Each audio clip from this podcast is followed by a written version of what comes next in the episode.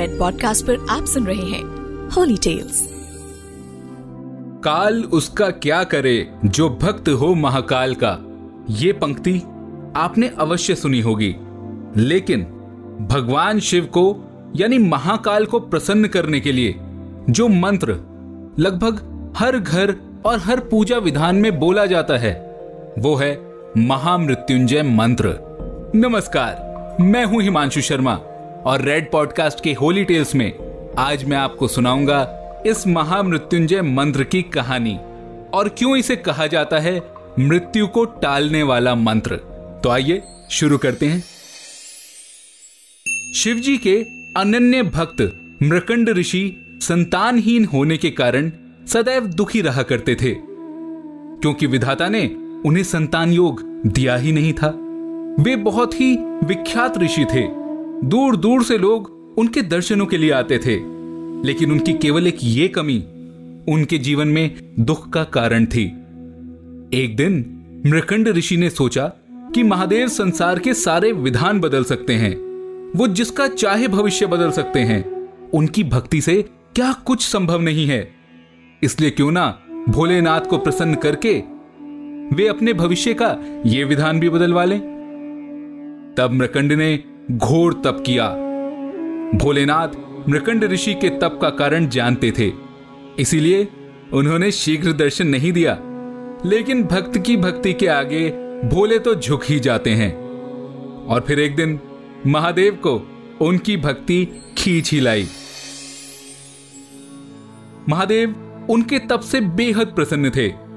उन्होंने ऋषि को कहा, मृकंड, मैं विधान को बदलकर तुम्हें पुत्र का वरदान दे रहा हूँ। लेकिन इस वरदान के साथ एक विषाद भी होगा। मृकंड जानते थे कि जो महादेव इस विधान को बदल सकते हैं, उनसे वो आगे भी भक्ति के मार्ग पर चलकर किसी भी विधान को बदलवा सकते हैं। इसीलिए भले ही उनके इस वरदान के साथ कोई दुखद घटना भी जुड़ी थी, फिर भी उन्होंने सहर्ष इस वरदान को भोलेनाथ के मुख से स्वीकार कर लिया। फिर कुछ समय पश्चात महादेव के वरदान से नृकंड को पुत्र प्राप्त हुआ, जिसका नाम मारकंडे पड़ा। कई ज्योतिषियों ने मृकंड को बताया कि उनका ये बालक मारकंडे अल्पायु है और इसकी उम्र केवल बारह वर्ष है।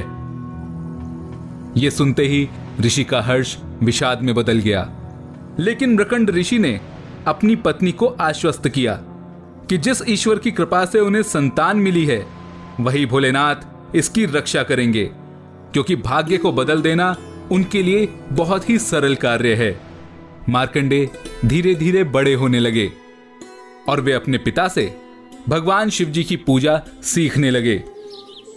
उनके पिता ने उन्हें शिव मंत्र की दीक्षा दी। मार्कंडे की माता बालक के उम्र बढ़ने से चिंतित रहती थी, क्योंकि वो जानती थी। कि 12 वर्ष के होते ही मार्कंडे मृत्यु को प्राप्त हो जाएँगे। लेकिन मार्कंडे ने निश्चय किया कि माता पिता के सुख के लिए वे उन्हीं सदाशिव भगवान से दीर्घायु होने का वरदान प्राप्त करेंगे, जिन्होंने उन्हें जीवन दिया है, वे उन्हें दीर्घायु भी करेंगे। कुछ ही समय पश्चात बारह वर्ष पूरे होने वाले थे। तब उसी बालक मार्कंडे ने भगवान शिव की आराधना के लिए महामृत्युंजय मंत्र की रचना की और वो शिव मंदिर में बैठकर इसका अखंड जाप करने लगा। ॐ त्र्यम्बकं यजामहे सुगन्धिं पुष्टिवर्धनम्, उर्वारुकमिव बन्धनान् मृत्योर्मुक्षीयमामृतात् लेकिन उस बालक की आयु बारह वर्ष पूरे होते ही यमदूत उन्हें लेने आ गए। जब यमदूतों ने वहाँ आकर देखा कि बालक महाकाल की आराधना कर रहा है। तो उन्होंने थोड़ी देर प्रतीक्षा की, ताकि जब वो अपनी पूजा को पूरा करके बाहर आए, तब वे उसे उठा लेंगे। लेकिन मार्कंडे ने तो अखंड जप का संकल्प लिया था, और वो इस जप को तब तक नहीं छोड़ने वाला था, जब तक महादेव स्वयं प्रकट होकर उसे दीर्घायु का वरदान ना दे दे। यमदूत बहुत देर तक मार्कंडे की प्रतीक्षा करते रहे। लेकिन मार्कंडे को महादेव की पूजा करते हुए देख, उन्हें छूने तक का साहस यमदूतों से नहीं हुआ, और वे चुपचाप वहाँ से लौट गए। लौटने के बाद यमलोक पहुंचकर उन्होंने यमराज को बताया कि वे उस बालक तक पहुँचने का साहस नहीं कर पाए, क्योंकि वो स्वयं महाकाल की आराधना कर रहा था। यमदूतों के मुख से ये बात सुनकर यमराज ने उनसे कहा, कोई बात नहीं, तुम चिंता ना करो मृकंड के उस पुत्र को मैं स्वयं लेकर आऊँगा। ये कहकर यमराज स्वयं मार्कंडे के पास पहुँच गए। बालक मार्कंडे ने यमराज को देखा तो वो ज़ोर ज़ोर से महामृत्युंजय मंत्र का जाप करते हुए शिवलिंग से लिपट गया। यमराज बालक को शिवलिंग से खींचकर ले जाने की चेष्टा कर ही रहे थे, कि तभी जोरदार हुंकार से मंदिर कांपने लगा। और एक प्रचंड प्रकाश से यमराज की आँखें चुंधिया गईं। शिवलिंग से स्वयं महाकाल प्रकट हो गए थे।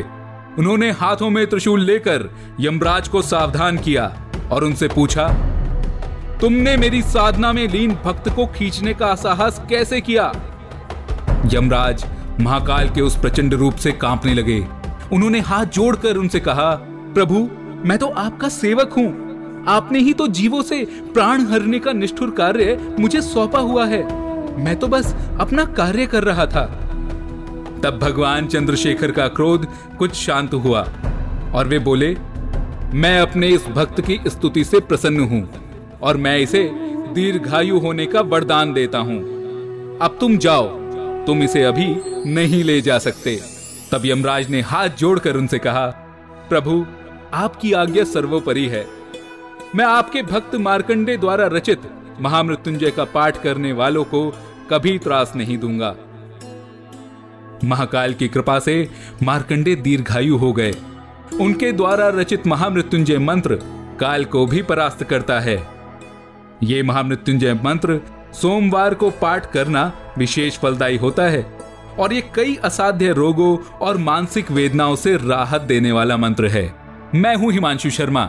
और रेड पॉडकास्ट के होली टेल्स में आप सुन रहे थे महामृत्युंजय मंत्र की कहानी।